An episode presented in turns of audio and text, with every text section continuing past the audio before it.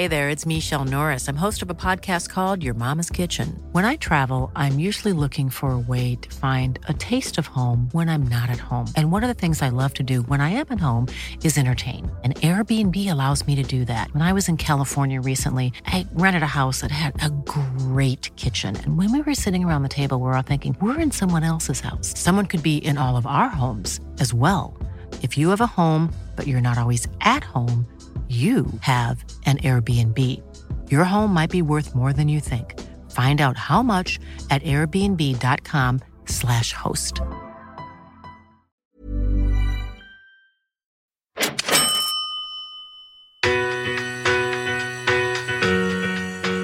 Why wouldn't I buy an investment property that's not only not going to cost me anything to hold, but it's going to appreciate over time? Like, why would I put my money into, you know, a car or a depreciating asset when I can buy something that's not going to cost me anything but give me money over time?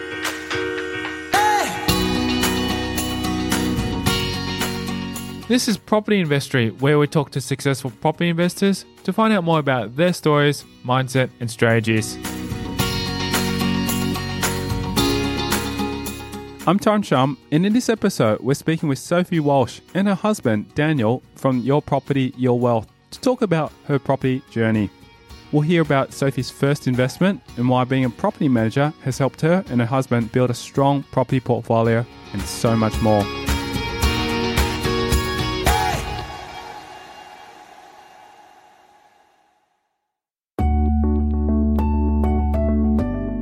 Speaking with Sophie Walsh, she delves a little into what her day to day routine looks like. I help um, with settlements. So um, I'm sort of the first contact with our clients um, before Daniel meets with them.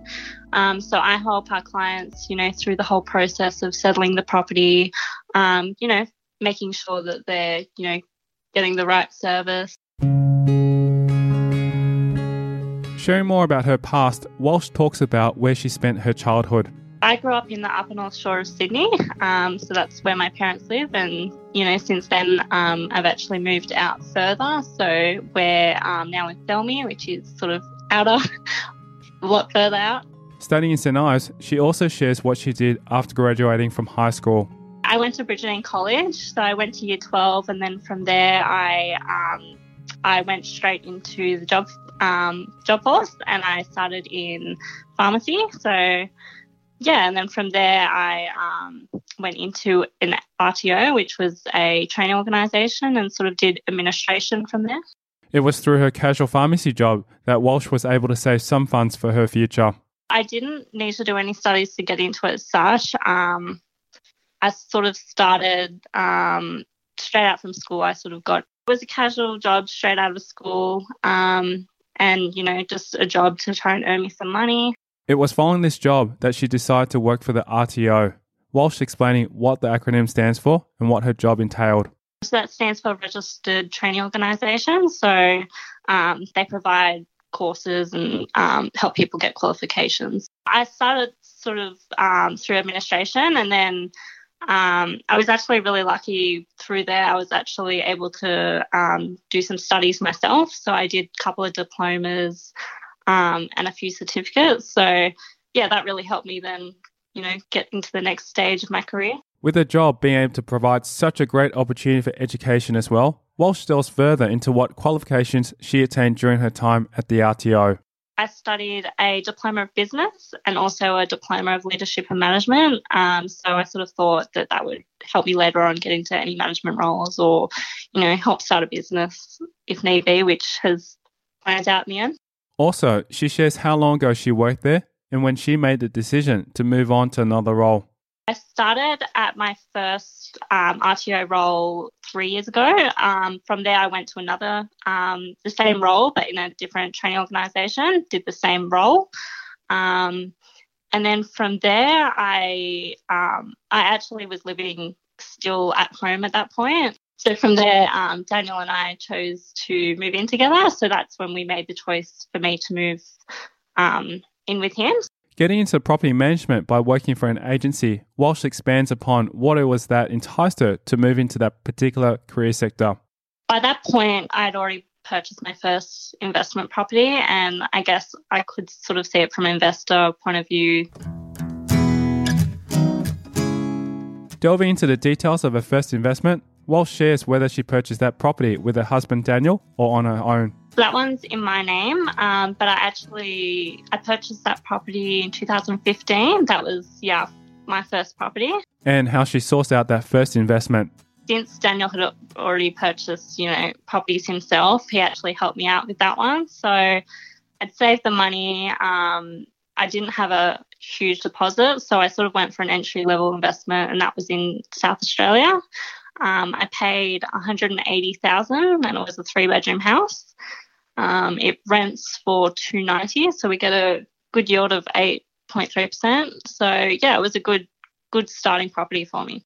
Having purchased her first property out of state, Walsh also shares whether or not Daniel and herself were actually able to visit the property before sealing the deal. Not when we first purchased it. Um, so yeah, we did that one all from interstate. Um, but since we have gone and looked at it. Thinking back to who exactly influenced her to buy property, Walsh shares that it was Daniel rather than her parents who got her into investing. So my parents, um, I wouldn't say were so much influences. They've sort of owned their own home and done it the traditional way where they've, you know, paid off their own mortgage. Um, so yeah, I would say definitely Daniel was my influence to get into property investing. Undoubtedly a power couple in the investing world, both share that since purchasing Sophie's first property, their combined portfolio has only grown. Since then, um, as a couple, we've been building our portfolio together. Um, so I think after we purchased my one, we've purchased what? Since we've purchased Sophie's, um, all up, we've got nine. I think it was around seven more that we started building together. Um, yeah, it was really from there we really bought. So I bought two properties my, myself, and then Sophie bought her property, and then from there we really started building our portfolio together and really strategically building that in terms of different names to get around things like land tax and that type of stuff. Coming up after the break, we'll delve further into Sophie and Daniel's journey and how they grew their portfolio. Because we could, uh, the first two properties doubled in value within around five years. We're able to leverage from those properties quite quickly. The trying moments they faced well, I had a moment where um, when I was working at the training organisation, um, I'd actually found out they were selling the business. So that was in the middle of buying my first property. And much, much more. I'm Tyrone Shum, and you're listening to Property Investory.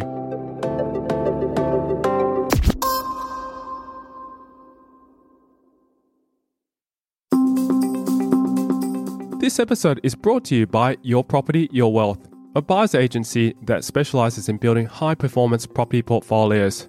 They help their clients build wealth through buying affordable properties throughout Australia. Your Property, Your Wealth have helped clients create portfolios up to $3.6 million and equity of over $1 million, giving their clients control of their financial future. If you're looking to create financial freedom through property but don't know where to start, contact the expert team to help you with the entire buying process. They guarantee that if you don't find a property in 16 weeks, then you'll get 100% money back guarantee. Take care of your financial future and contact them today at yourpropertyyourwealth.com.au. Now back to the show.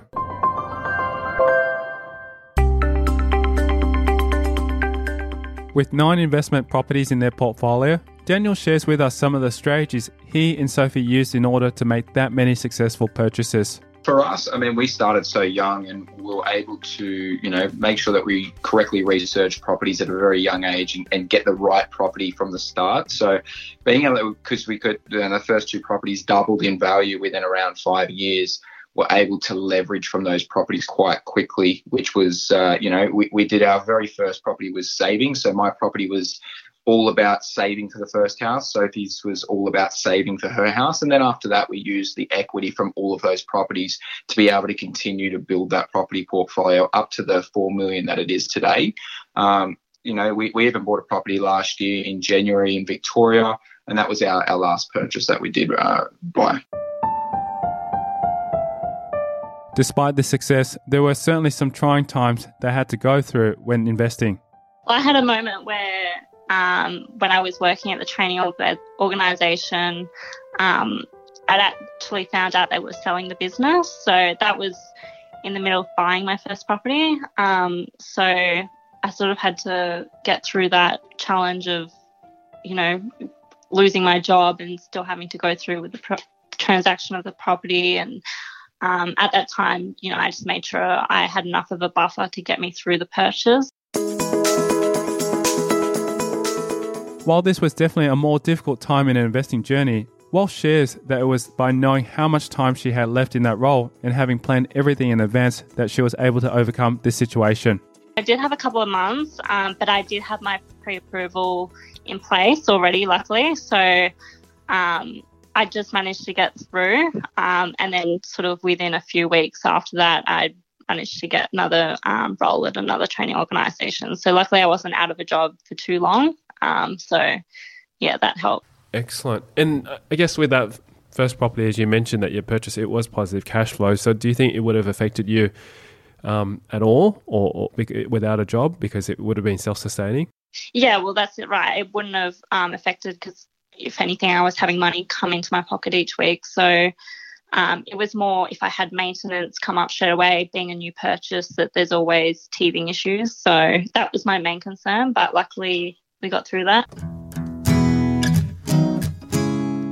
While her first investment did come through with some struggles, Walsh shares that ultimately buying that first property only cemented her belief that buying property was a beneficial investment for life. When I first um, purchased my investment property and, you know, realizing that it was positive cash flow and it actually puts money in my pocket each week, it was sort of my aha moment was why wouldn't I buy investment property that's not only not going to cost me anything to hold, but it's going to appreciate over time. Like, why would I put my money into, you know, a car or depreciate depreciating asset when I can buy something that's not going to cost me anything but give me money over time? So, I guess that was my aha moment with, you know, why I should be property investing. Putting things into perspective, Walsh talks about her role as a project manager and what she did at the time to her property. I was in property management two years, and over that time, I actually renovated my property. So, um, Daniel and myself flew to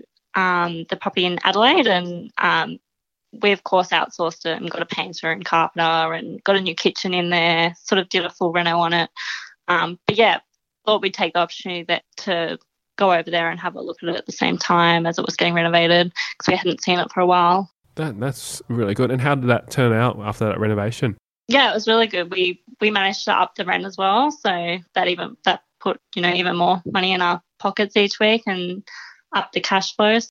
She shares that the decision to renovate was one based on good timing that ultimately worked well in her favour. We had a tenant vacate, so that's when we decided, you know, it's time, it needs a bit of a reno. So, yeah, did the necessary reno and then, um, yeah, we released it for, I think, $30 more a week with the reno. So, yeah, quite an improvement.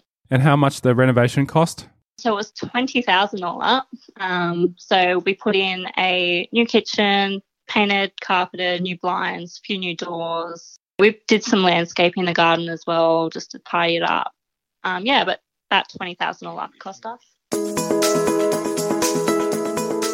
Having been able to successfully renovate that property, Walsh shares that her knowledge and experience in the property management field has definitely come in handy when managing her own property being in property management, I definitely see the value, like not only being a property manager, but you know, having my own property management uh, managers in other states um, for my property. You just really see the value in what they do for you. So, inspired by Sophie and Daniel Walsh's journey and the amazing aha moment, we'll keep the conversation going in a future episode of Property Investory. We'll further discuss their strategies, particularly in regards to their business. If we were to go in to look at an area, I would do roughly 20 pages worth of data analysis on that one area just to see if it's viable for me to then get on the ground and start looking at. The importance of mindset when it comes to investing. I think property is the vehicle to create financial freedom, but it's the mindset that you need in order to create financial freedom. While the personal habit of exercising is something that allows Walsh to be at the top of her game mentally. Every day I I try to get to F45, so that sort of keeps me going, um, keeps me fit, keeps me mentally fit. You know, I feel good after it. And that's next time in a future episode of Property Investory. If you love the show and you're ready to get serious about creating financial freedom, give your property your wealth a call. They use key data research to uncover growth locations throughout Australia. For a limited time, Your Property Your Wealth are giving away six free one on one strategy sessions valued at $299.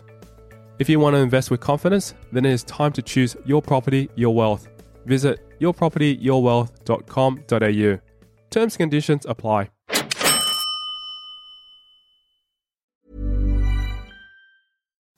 Imagine the softest sheets you've ever felt. Now imagine them getting even softer over time. That's what you'll feel with Boll and Branch's organic cotton sheets. In a recent customer survey, 96% replied that Boll and Branch sheets get softer with every wash. Start getting your best night's sleep in these sheets that get softer and softer for years to come. Try their sheets with a 30-night guarantee. Plus, get 15% off your first order at bollandbranch.com. Code BUTTERY. Exclusions apply. See site for details.